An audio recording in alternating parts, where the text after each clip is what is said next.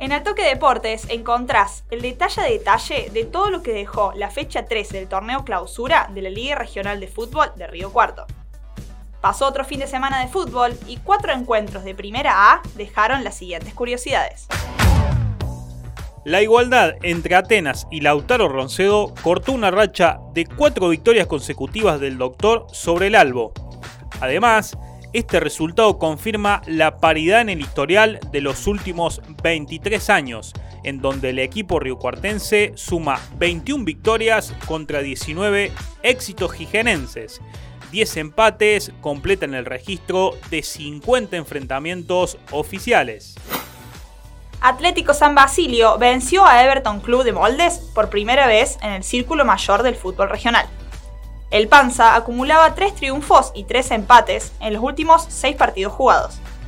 La última victoria del Azul se remonta al 7 de abril de 2002, cuando se impuso 1-0 por la primera fecha de la Primera B.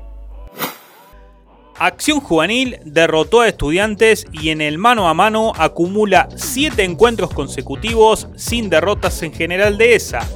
La última alegría celeste en la boutique fue el 11 de junio de 2015 cuando goleó 5 a 2 por la fecha 13 del torneo Apertura. Desde entonces, el aurinegro registra 4 victorias y 3 empates jugando en su casa. Atlético Zampacho volvió a ganarle a Ateneo Vecinos luego de 6 partidos. El último triunfo zampachense data del 4 de junio de 2017, cuando se impuso por 3 a 1 en la undécima fecha del torneo Apertura. A partir de entonces, el tricolor sumaba una racha positiva de 3 victorias y 3 empates.